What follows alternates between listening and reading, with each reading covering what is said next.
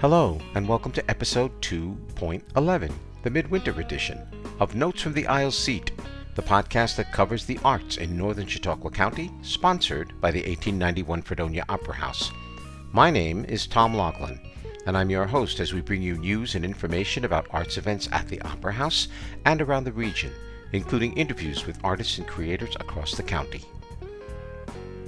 I've been amazed at how I've managed to stay in good health throughout the pandemic, but alas, my luck has run out. While I've not yet had COVID, another issue cropped up over the weekend before this podcast came out, and it threw my production timeline askew.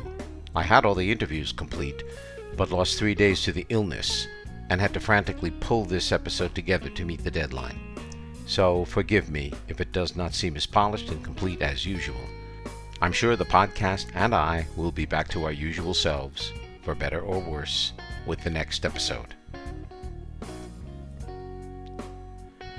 The first interview is with Dr. James Ivy, Professor Emeritus of Theater from SUNY Fredonia, who talks with me about the next stage on screen performance from the National Theatre in London of Anton Chekhov's The Seagull.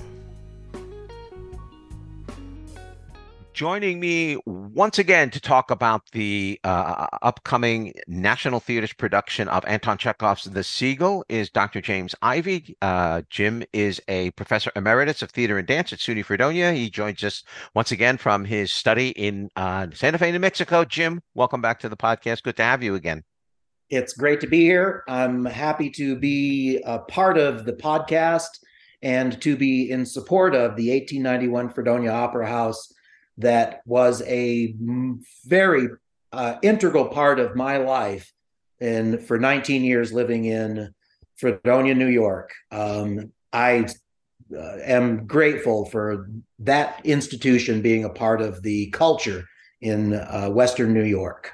Great, thank you. Uh, we we we appreciate that. We will, and we'll hope to be able to to live up to that high praise. uh, um, all right, so we have uh, the National Theatre uh, in London once again, um, uh, uh, bringing us a series, and this time they're doing Anton Chekhov's "The Seagull." Uh, that is a play that really put Konstantin Stanislavski, uh, Danchenko, and Chekhov as the triad that really brought the Moscow Art Theater onto the map and essentially established the acting style we had come to know as realism. So, why don't you give us a little bit of a, a background on the play, uh, uh, Chekhov, um, perhaps uh, something about the the Moscow Art Theater and its significance, and we'll go from there. Great. Well, um, the Moscow Art Theater, um, in its legendary um, inception, um, was a um, an organization that was searching for, I think, the right play for that for their company. Um, they had uh, performed three plays prior to the Seagull that were moderate successes, but had not truly given them a a place in the cultural um, realm in Moscow uh, until they reached until they performed this play, The Seagull. Um, th- but they didn't perform the first production of The Seagull. Um, it had been uh, performed in St. Petersburg in 1896. It was a hastily prepared production. Um, it was about 10 days of rehearsal, which was the standard practice at that time. And it was a disaster the actors were ill equipped to play these very complex characters that Chekhov was writing. It was a style that those character those actors were unfamiliar with, really. Um, the uh, so it was a failure. Um, Chekhov vowed that he would didn't want it performed again. The story goes is that Stanislavski and Nemirovich Danchenko, the essentially the impresario or the producer of the MAT, um, convinced Chekhov that they would take care of it with his play. And they went into rehearsals and invited Chekhov to observe some of those re- early rehearsals.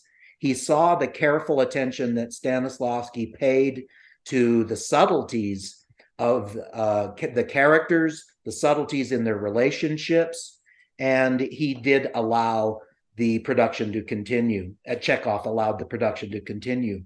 And it was um, a an overnight success in 1898 when they performed it, um, and in, in uh, the seagull became a symbol for the Moscow Art Theater, and it was embroidered on their curtains and was a part of their um, their uh, symbol of their theater for uh, decades after that.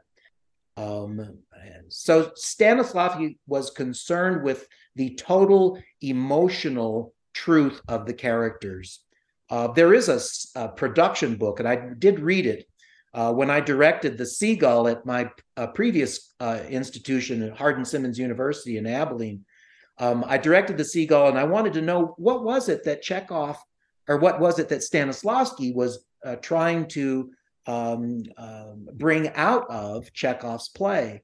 And the production book his, of The Seagull is, is, exists in the British Library. And it goes down to the very mi- most minute of details in terms of uh, action and physical action and emotional content of characters. Um, the some of the properties that would be used and some of his um, mise en scène as he was trying to bring about this first production of the of the play. Um, he was really uh, looking for his actors to completely immerse themselves in the life of the character, in the character's feelings. Um, and so Chekhov, in writing his plays, um, has a very um, unique style. Often the characters do not say what they're feeling but we're we are left with and it's the challenge of a director and an actor working together actors working together to bring out the subtext of the the the dialogue what is underneath the dialog mm-hmm. while they may not be saying exactly what they're thinking or feeling there is an undercurrent of uh, of intent that the director and actor must find. And that is the one of the greatest challenges to this all of chekhov's plays. Um, now let me ask you I, I the, the i'm not going to ask you to do a plot summary because that would take up the rest of the interview but but it's a it's a very very complex plot with about three love triangles. But but uh, to put it uh, succinctly I think we can talk about the plot as being, you know, there are uh, characters of an older generation, there's characters of younger generation, and they come into conflict both in terms of their lifestyles as well as their thinking about art, the old way of doing art as opposed to the new way of doing art. Am I correct about that? Absolutely. It's a it's a, a play about the theater essentially. And mm. in hmm. the first act, we see that uh, um, dichotomy or paradox of of the old and the new, which is exactly what Chekhov's world was going through, and all Russia in general at this time. Um, we see the conflict between the youth and maturity. Um, with Chekhov's pl- characters of uh, Madame Arkadina, who is a very successful regional actress. Um, she is supported in her um, by her younger lover, Trigorin, um, who is a famous but middling playwright and author, uh, short story writer.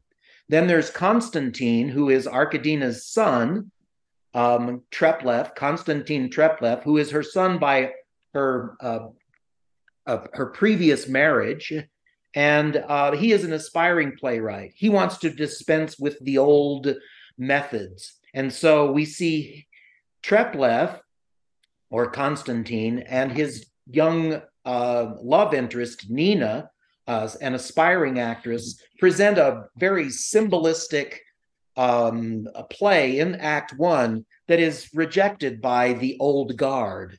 Um, and so, um, to, just a kind of footnote again, so we see that that embracing of realism and approach to realism also another paradigm shift and a shift in style of the exacting realism of Stanislavski in conjunction with uh, Chekhov's play. So this was a new sensation on the stage that um, was really um, a, a, wholly different uh, approach to the theater. Now, one of the most interesting things that you've mentioned uh, so far uh, uh, is the exacting nature of what Stanislavski and Chekhov are looking in terms of the, the, the sort of the recreation of the mise en scène for the show. The National, in its production of the Seagull, from what you and I have been able to glean from the videos, that the trailers that exist. Again, neither of us have seen this, but it seems the National is going like 180 degrees in the other direction. Um, can, can you just give us a little insight into what you've seen and what you think it means and what they're trying to do there?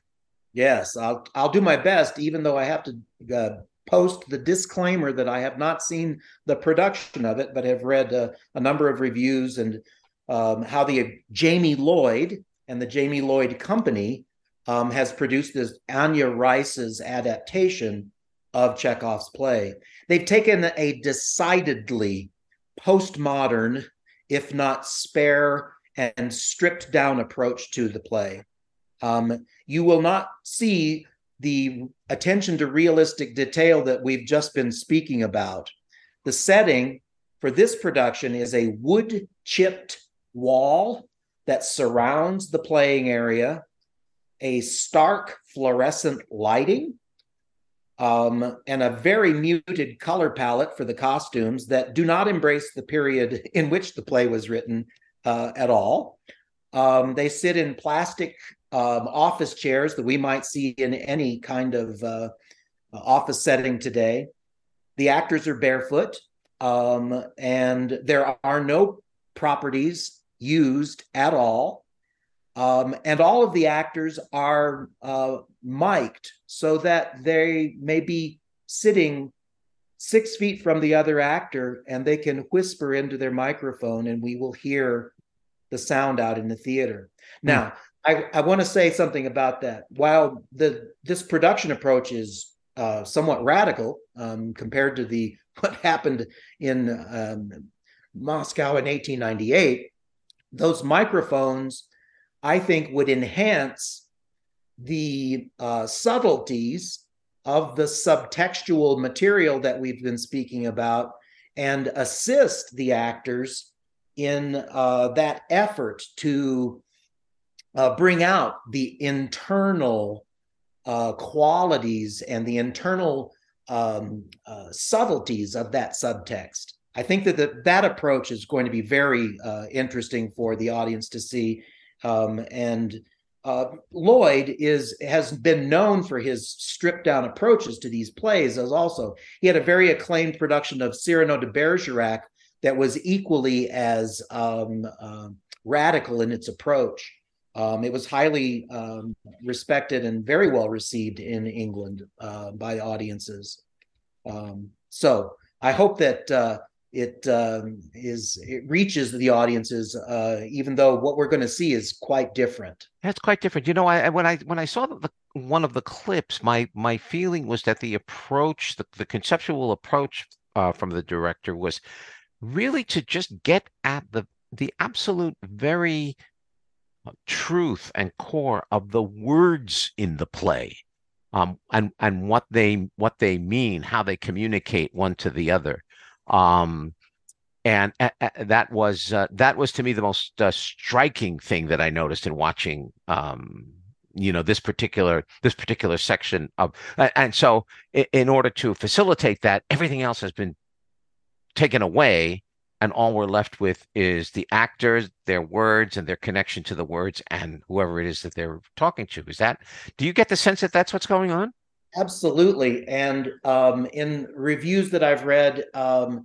even physical action is kept to a minimum. So while it the dialogue might suggest uh, a need for the actor to stand up and move across the stage, some of that uh, uh, those impulses I think are intentionally um, um suppressed by the director not to be taken so that the uh, focus on the word and the spoken word um, and the subtextual intent is um, is very clearly focused.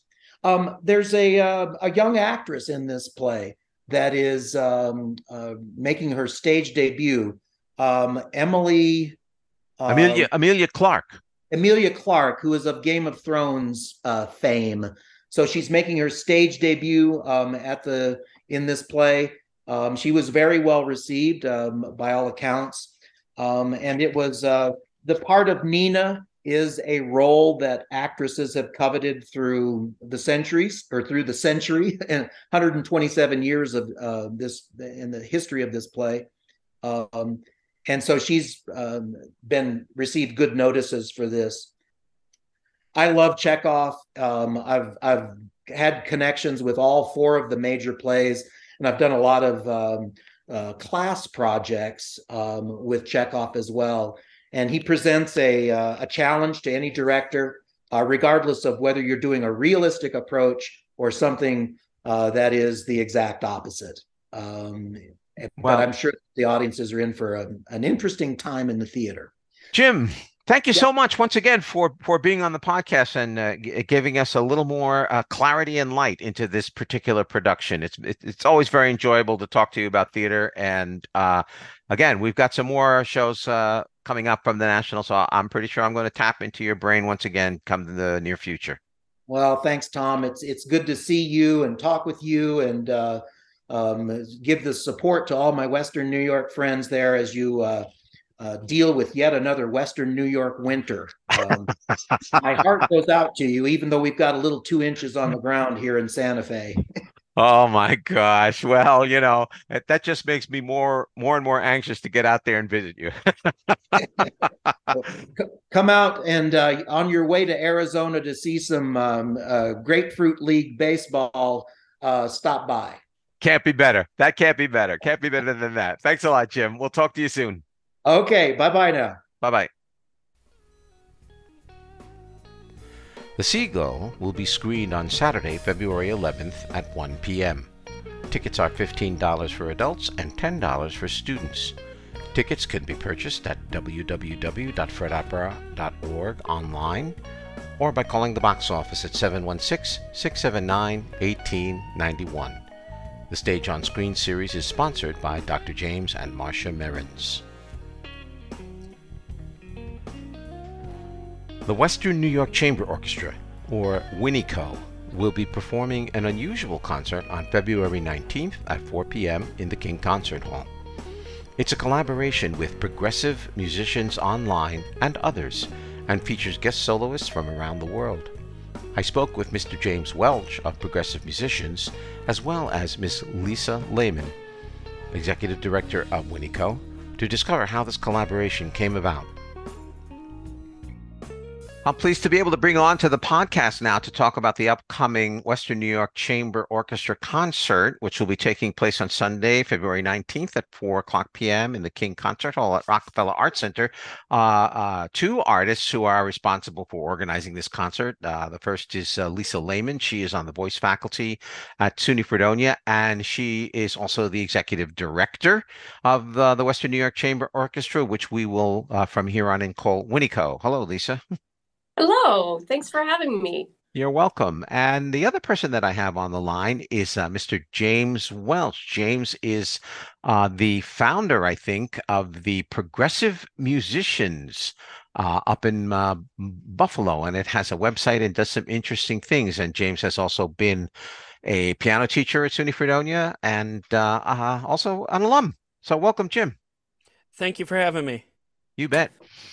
So let me start with you, Lisa, because um, uh, has, uh, you know, been around for a while and it's done a lot of traditional things, and uh, you know their concerts are usually uh, uh, uh, very good. I know I participated in a couple of them myself, and they're always looking for some kind of angle. But this one is unique because it only came about about a month ago. Um, so tell us how this collaboration between you and Jim sort of got started.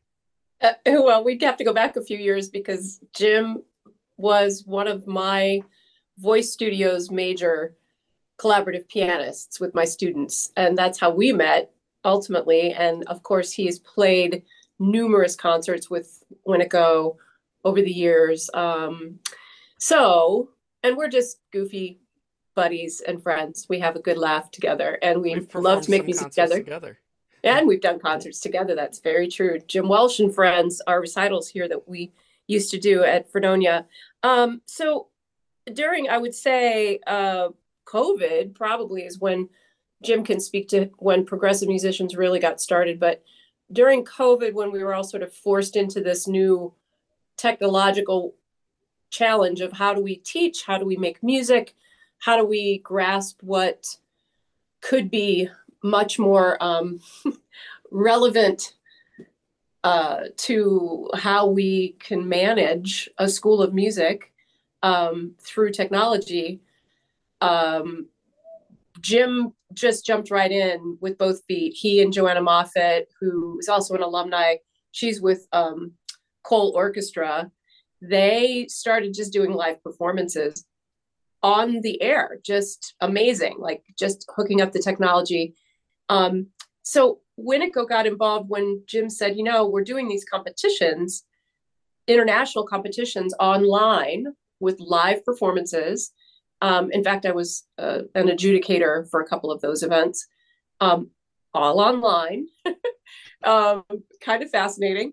And um, the idea came up with from them that they would hire the orchestra to basically give an opportunity to the winners of the concerto competition to play the actual concerto with a live orchestra rather than um, piano accompaniment or whatever or mm-hmm. solo mm-hmm. just you know um, and it just kind of bloomed from there the reason why we say it was basically about a month ago when it was sort of finalized it's been in the creative process for a while about um, a year. about a year but getting the, concerto winners judged and decided upon and all of that um, and given the um, the complexity of so many different countries being represented and, and different age groups being represented and technologies being represented um, i would say that it's kind of surprising that we got this far this fast. It's much more their work than ours. Our work is coming. So wow. but um, i'm sure jim can speak to some of those challenges way more so than i because there's more than two groups involved here Ah, well, so. let me let me then turn to Jim and um, uh, Jim. Let let's talk to you about a little bit about how you started this progressive musicians and how it's grown from there, and then what this particular growth has meant to your collaboration with uh, Winneco. Sure. Um, so it, actually, um, it, it's it's a somewhat funny story, but um, I got together with some friends, uh, music musician friends, and we were looking at competitions for our students and just adding up all the numbers of traveling and talking about how you know it's like we've traveled the world and it's like you know even when we've won small prizes it's like you know i mean at the end of the day we still spent $5000 traveling across the world you know and then if we didn't win you know we paid $5000 to play for maybe five minutes and we're just like you know and you know not to knock that i mean that that that's that's the experience that's the world you know everyone should be um, experiencing that if they're interested in being professional performers. Um, but it, it's just so expensive and it's so exhausting. And we thought, what what if we could do something like this online and still have judges and give them opportunities for growth and improvement, and then have a winners event or a celebration ceremony somewhere in person for selected musicians, then only those people have to pay all that money to travel and they're being featured. And uh-huh. so we put that together in the summer of 2019 is when we started doing that. And we we got all the contracts in place. We got the website running. We did so much research and it, it, was crazy. And right around um, end of february of 2020 we were like yes let's launch this website. Let's do this. And we launched it. And like maybe two or three weeks later everything's shutting down. Right and right. it, th- there was that one moment where um, my business partner at the time said what are we going to do we we just invested all this money and all this time and you know now everything's shut down i was like we're not going to do anything right now. We don't have to do anything different. We're online. Mm-hmm. And and it was it was a bit of a happy accident in that way. I mean, I don't want to say COVID was happy, but I mean, right. I, I, mean it. we we would have never predicted that, and that it did help us, and we were able to do all the auditions and go through the whole motions of it. And the only um setback was that we had to delay the winners recital. It was supposed to be at the end of 2020, and we actually didn't get to it till February of 2022. But we did take 25 musicians to uh, Carnegie Hall in February Whoa. of 2022, and we had a grand recital, and it was a wonderful time. And so, and we went from there, and um, with this, we have. Uh, many different companies involved. We have um, Core Productions out of Chicago as a Chicago-based opera company. Uh, Brilliant Talent Discovery Awards is just based out of uh, Singapore. Uh, my company, Progressive Musicians, um, virtual concert halls, and stemming from virtual concert halls is also the Sound Espressivo competition. So it is essentially five different groups, uh, in addition to Winneco, um, that are making this thing happen a clarinetist from Israel, 14 years old, I believe, and playing uh, part of the Weber F minor concerto, and is just outstanding. Mm-hmm. And then only at Fredonia we have two pianists, uh, one from China, who's going to be playing the first movement of the Mozart D minor, and then another young professional from the U.S. here, who is going to be playing the second movement of the Chopin E minor. Uh, joining them we have a cellist from Israel, 16 years old, playing the Saint-Saëns cello concerto. Uh, we have a violinist from Jersey, and he will be playing the first movement of the Mendelssohn E minor. And we have a professional guitarist playing the Vivaldi D major concerto. And it's just going to be a glorious program. Now, are the how are the logistics for you, Lisa, as the executive director? I mean, putting all of this together with uh, with uh, Maestro Cortese and getting rehearsal time and all of that kind of stuff. How's is that is well, that, has that made it more complicated than usual for you? Yes, it has. It has. In that, um, you know, given that we're so used to sort of being in our own bubble here, right? We we know we know who to call, when to call, to get it all set up. You know, we're part of the university um, in terms i think a lot of people don't really know that uh, Winneco is the orchestra the professional orchestra in residence here mm-hmm. and has been for many many many years um, so we're built into the programming for the school of music um, we're usually the last ones that get scheduled but that's okay we figured out how to how to make it work um, and we also are trying as an organization to broaden our our our reach. Um, we all know if we are a part of this Fredonia community how extraordinary the opportunities are for going out to the School of Music and hearing something just either at the Rockefeller or in the theater department or the dance department or the School of Music. It just it never ends. I think School of Music does over 350 performances a year, including mm-hmm. recitals. Mm-hmm. It's I mean wow. Yeah, it's so, insane. yeah, it's a lot of it's a lot of moving parts. Um, I think the the most complicated thing on our end is really um, juggling the musicians and getting them contracted properly for each gig. Um, luckily, I have a contractor who does all that good oh, work good. for me.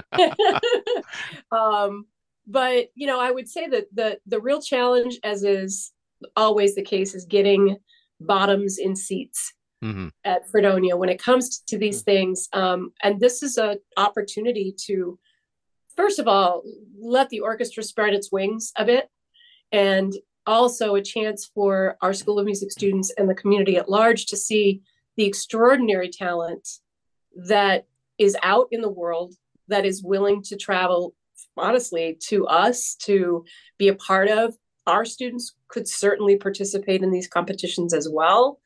Um, there's no age limit. Jim, did you talk about that for this concert?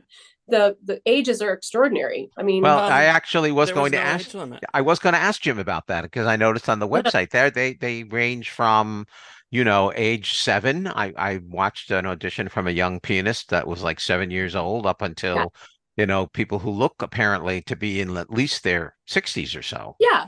and and you know of course there's um there's this all good messaging there right um a student that might be really struggling with their identity uh, just because they're not doing well in theory or piano or something right um can come and see you know a, a, very young person from another country who's dug deep and found that discipline and found that that way to express themselves.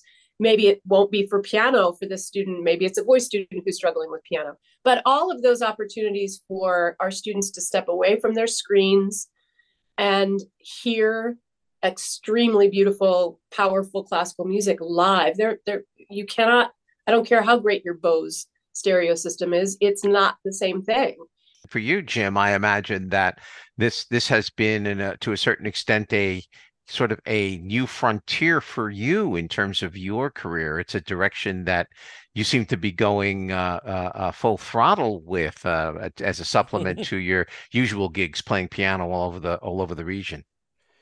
Yes, it, it, has been quite a career shift, mostly in the, just in the last like six months. Uh, but you know, it's uh, one of the goals that we had set forth that I really stand by is to make opportunities available for all musicians, uh, mainly young, but um, young aspiring, but all, all musicians, professionals, adult amateurs. You know, if they if they want to have an opportunity to audition and mm-hmm. learn something and make improvements, we're the place that wants to help make that happen. We're also the place that wants to reward uh, those who have worked very hard and have hit milestones. Um, we, including teachers too. Teachers never get enough recognition, and we, we do everything that we can to to emphasize how much investment goes in from the studio teachers I'm I'm very fascinated by the whole concept because I I really enjoy watching the technology be able to bring both to the young artists the opportunity to be able to be seen and exposed as well as the opportunity for more audiences to be mm-hmm. exposed to them have more opportunity in that way and and and also just you know extend the reach uh, worldwide when we're talking about you know young mm-hmm. performers from from Israel and China uh, coming to Fredonia to play out of all this. I, I, think this collaboration is is amazing. You two, it's just amazing. Mm-hmm. I think it's going to become. I hope it's going to become. You know, maybe maybe it won't be able to be an annual thing for a bit. Maybe who knows? But it's the kind of um, it's an investment in our in our humanity. Honestly. Um, mm-hmm and it's time. And it's time to you know really get back to the thing we know everyone reaches for when they're needing some lift and some support. And it's always music and it's always going to be music and the arts because it takes us outside of our misery for a little bit or our worry for a little bit. And um, this is where i love the technology the world could take a breath for an hour and a half or two hours and just be present with something extraordinary yeah. That's yeah. I, I mean, I I couldn't have said it better myself, and and uh, I want to uh, express my appreciation to both of you for the time and effort you're putting into this extraordinary collaboration. It really it really sounds like uh, something that's going to be uh, uh, quite special on uh, the 19th. So thank you both for for joining me and letting me know what what you've been doing. Jim out there in Buffalo, thank you very much. You thank bet. you so much for doing this, Tom. Yeah, it, and Lisa, thank you for your time. Here. Of course. Yeah. Happy to. Much Thank you so much, Tom. Okay. Thanks. The Western New York Chamber Orchestra International Artist Concerto Concert will be performed on Saturday, February 19th at 4 p.m. in the King Concert Hall. Tickets are $20 general admission and can be purchased online at www.fredonia.edu backslash tickets or by calling the campus box office at 716 673 3501. This concert is also being performed in Buffalo on Friday, February 17th at 7:30 p.m. at the Westminster Presbyterian Church in Buffalo with a slightly different cast of soloists. Tickets for the Buffalo performance can be obtained by going to progressivemusicians.com and following the links for ticket purchases. Here is the arts calendar for the period of February 9th through 24th, 2023. The Lakeshore Center for the Arts will present the A.R. Gurney play Love Letters on February 10th through 12th and also on Tuesday, February 14th.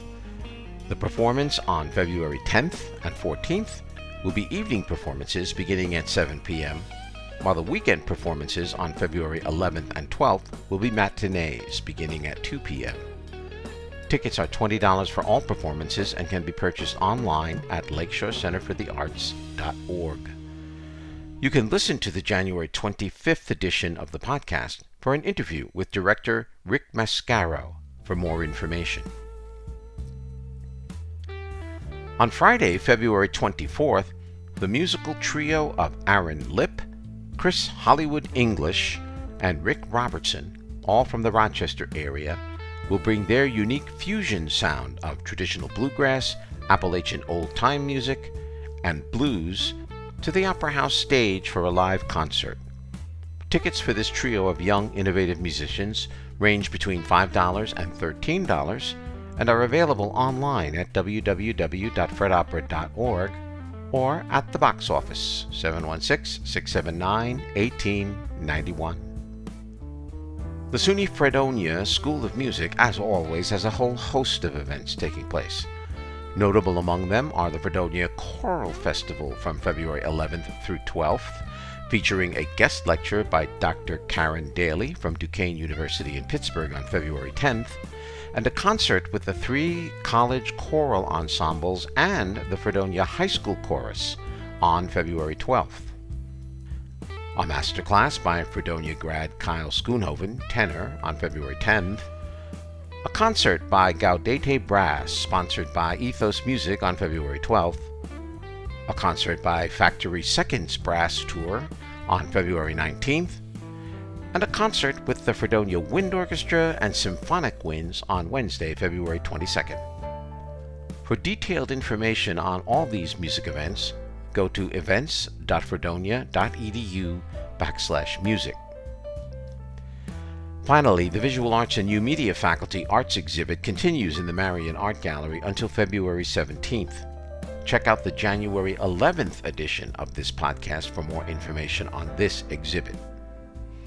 If you have a coming arts event and would like to get it mentioned on the arts calendar, please send an email to operahouse at fredopera.org or call the box office at 716 679 1891 with your information. Last but not least, the cinema series continues with two movies A Man Called Otto, featuring Tom Hanks, and The Whale, featuring Oscar nominated Brendan Fraser as Charlie. Our resident movie expert, Mr. Paul Preston from The Movie Guys, joins me once again to preview these two offerings. Now, all right, everybody, it's movie time, and you know what that means. We have Paul Preston from The Movie Guys here to talk about a couple of movies coming on the cinema series scene. As always, welcome, Paul. It's the most wonderful time of the year, Tom. Award season. Award so, season, yes, indeed.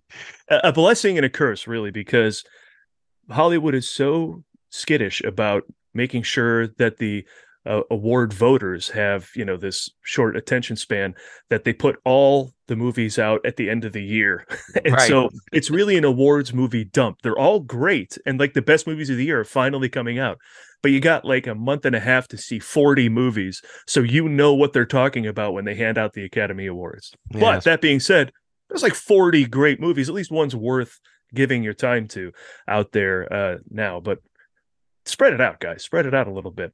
Before we were recording we were talking about everything everywhere all at once. At least that came back came out back in uh, march i think last year. Testament yes, to how uh-huh. good that movie is. We're still talking about it. So sometimes your movie's that good top gun maverick even where we're talking about it late in the year. But uh, today we're talking about a couple of late 2022 uh, films that are just getting out to the to fredonia and uh, let's take them in order that they're coming because on the uh, we're going to start off with um, A Man Called Otto. It's a Tom Hanks vehicle. It's going to be playing um, at the Opera House on February 11th and uh, 14th. And uh, so let's talk about that one. I mean, I called it a Tom Hanks vehicle, but lately Tom Hanks seems to be picking all these all these movies that you know uh, um, prominently, you know, he's he's prominently featured in, and uh, there there's interesting vehicles for him. Yes, I I say if Tom Hanks is making a movie and you're sharing the earth with him, same with Meryl Streep, you should go see what he's doing. I still haven't seen Pinocchio. I hear it's terrible, but the reviews were so terrible, even my that shied me away from my theory that you should see everything he's doing. then again, I bet he's great. Anyway, uh-huh. uh, this one he's right up front and center. So yes, you should go and see it. And I appreciate this podcast, Tom, because it often gives me the nudge to see some films I wasn't going to see or hadn't yet, and I hadn't yet seen uh, a man called Otto until you were like, "Come on, the, come on the show." So I went out and I checked it out. Um, what's that? Uh, the Phantom of the Open. We talked about a, a few.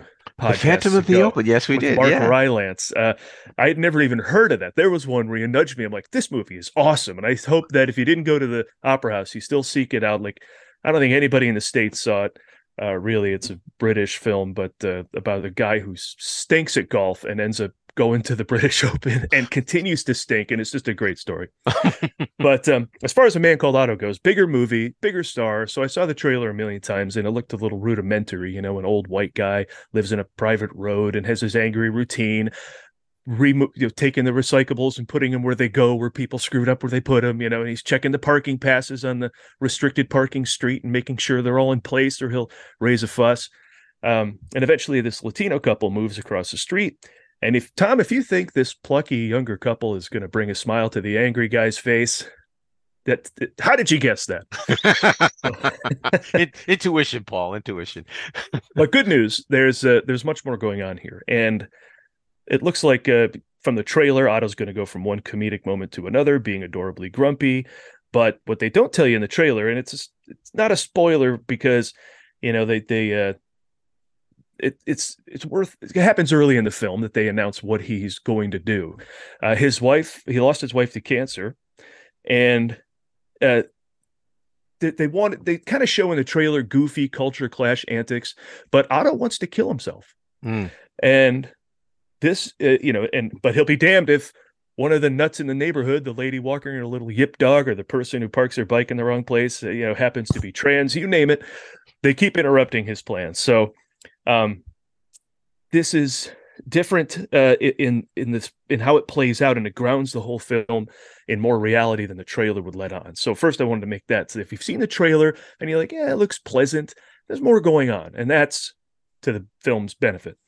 And it's a risky move making Tom Hanks grumpy, you know, uh, removing all the charm we, we love from Tom Hanks.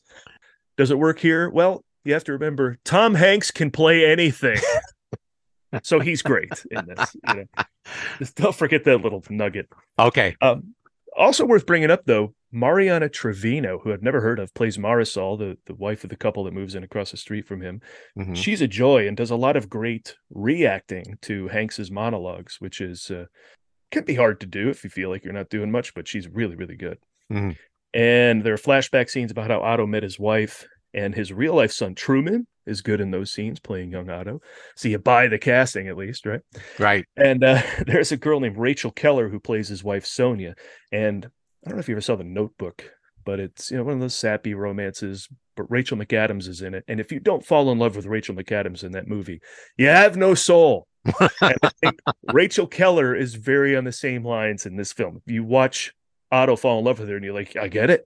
Mm-hmm. so that's fun too. And I'd have never heard of her before. Uh, she's a real find. And you read the book this is based on, right? Tom? I did. I read the book. The book is the movie is based on the book uh, by uh, a Swedish author by the name of um, uh, Fred, Fredrik Backman, and it's originally called A Man Called Ove. And they also made a Swedish version of that yeah. novel as well, called A Man Called Ove. So this is the actually the second film adaptation of that novel. It's a very popular novel, as a matter of fact. It hit the New York Times bestseller list. It was, you know, on everybody's read list back in the day. Well, I get it. It's a genuinely likable story. You know, you can't not sitting there going, "I'm invested in this. The characters are fun." You know, throw in Hanks, and is, this is it's corny here and there, but uh, like I said, deeper than the trailer lets on. Some of the music is a little, you know, it's like pleasant, and it's like okay, well, yes, you know, I can get into this mood without that, but um, but it's Hanks, and again, you should see uh, everything he's doing. And if you're worried oh, is the book better? Yes. Even as a movie guy, I will tell you the book is always better. If you read a book in two hours, you wouldn't enjoy it. So uh-huh. correct. so that's I just give that concede. I give that concession over to to book. That's also Tom. Well, I can't read any books. Come on, I can't have the movie be bad. no, that's so, true. Uh, that's true. so this is true. definitely a checkout. Uh, it's easy to like, very enjoyable, and uh, and it, it didn't. Yeah, it didn't quite find the audience it should have. Again, mired in the glut of films that came out at the end of the year, and Avatar, of course, walking away with everything there was to be had box office wise. So worth checking out at the Opera House. Hmm. This was I thought I thought um, when I looked at Tom Hanks on the poster, I said, "Boy, you know, if Walter Matthau was alive, this was a perfect Walter Matthau vehicle." Absolutely. well so you know, for the audience out there that's a little bit older and maybe knows uh, Walter Matthau's uh, work, uh, they'll they'll understand why I say that if they go see the movie. And we have another offering, of course, coming up uh, as well the following weekend. That's uh, February 18th and 21st, and it's called um, The Whale. Uh, and Brendan Fraser, who plays the um, title character, I guess the way you could talk about it, is um, up for uh, an Academy Award for for Best Actor in this really kind of rather stunning and somewhat controversial role that he took on. All true. The awards love is real for a guy who's never had any, so it's quite uh, astonishing to watch. Uh, we're again talking about everything everywhere all at once. We're t- I think Ki Ke Huy Quan, who is pretty much. Uh, I mean, he was a lock for an Oscar nomination. I think he's the front runner to win. He and Fraser both are having this awards run that's never been in their presence before. That's really fun to watch. And uh, now the film, not fun to watch, but pretty astonishing.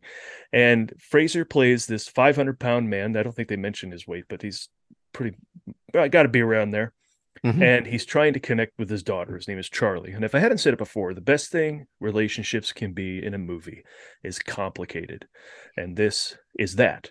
There are equal parts sympathy uh, for and shame generated for Charlie in the film as various people visit him over the course of the week. There's a young missionary who sees uh, that Charlie's health is uh, put him in his last days and he wants to save his soul. And then complicating things with Charlie's plan to reconnect with his daughter is that the daughter is outwardly the worst kind of kind of teen. you know, she's punchy, phone addicted, bitter, but justifiably bitter. Charlie abandoned her eight years ago. Why? The answer is complicated. So again, hopefully that's that should be enough to get you to want to see this movie.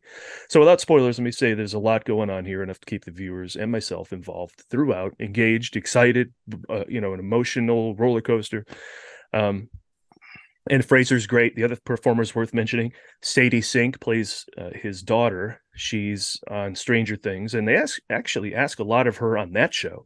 She plays Max, who went through a lot last season you know, her brother died and she gets like possessed and all this crazy stuff you would find on that show. But can she go beyond just the, you know, pop culture world of Stranger Things?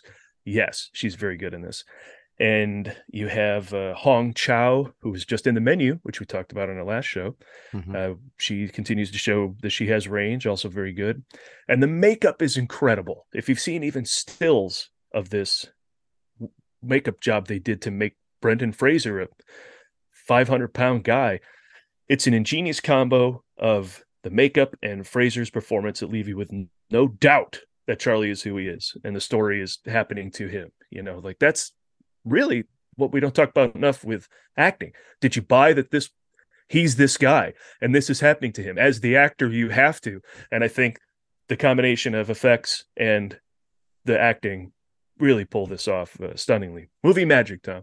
Movie magic. Well, you know, that's an interesting point you bring up because I think I read somewhere that the uh, prosthetics for him were 300 pounds themselves. And he also took like lessons from a from a dance instructor as to how someone who weighed 500, 600 pounds would actually move um, in something like that. So my, my, my question to you is that the movie has stirred a bit of controversy because some people say they should have found a fat person to play the role as opposed to mm. Brendan Fraser. And so that, that there's this controversy. And it happens a lot these days where people are saying, well, you know, the actor actor can't play that role because they're not that particular uh, uh, gender or type or whatever. And and and uh, what's your thoughts about that?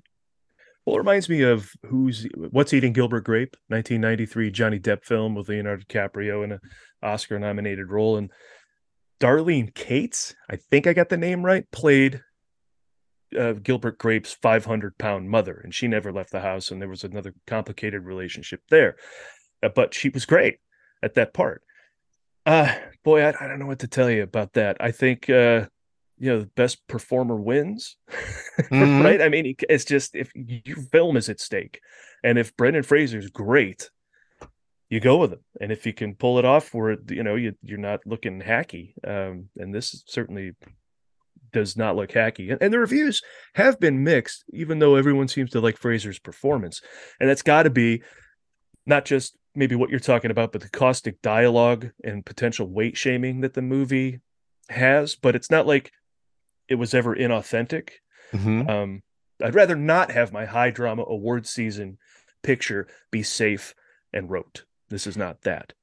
Um, I think the, I think yeah, people might say this isn't helping the cause of people who are dealing with weight shaming in America, but I don't think movies or art need a because mm-hmm. tell me if you agree with this. Now they need the truth. I, I, I do. I uh, do agree there's, There's there's never a cause in real life in relationships and interactions. There's only the truth, and so the movie brings that. Darren Aronofsky is your director here too, and so if you're wondering everything we're talking about is this, boy, it sounds provocative. Well, this should seal the deal for you that yes, it is.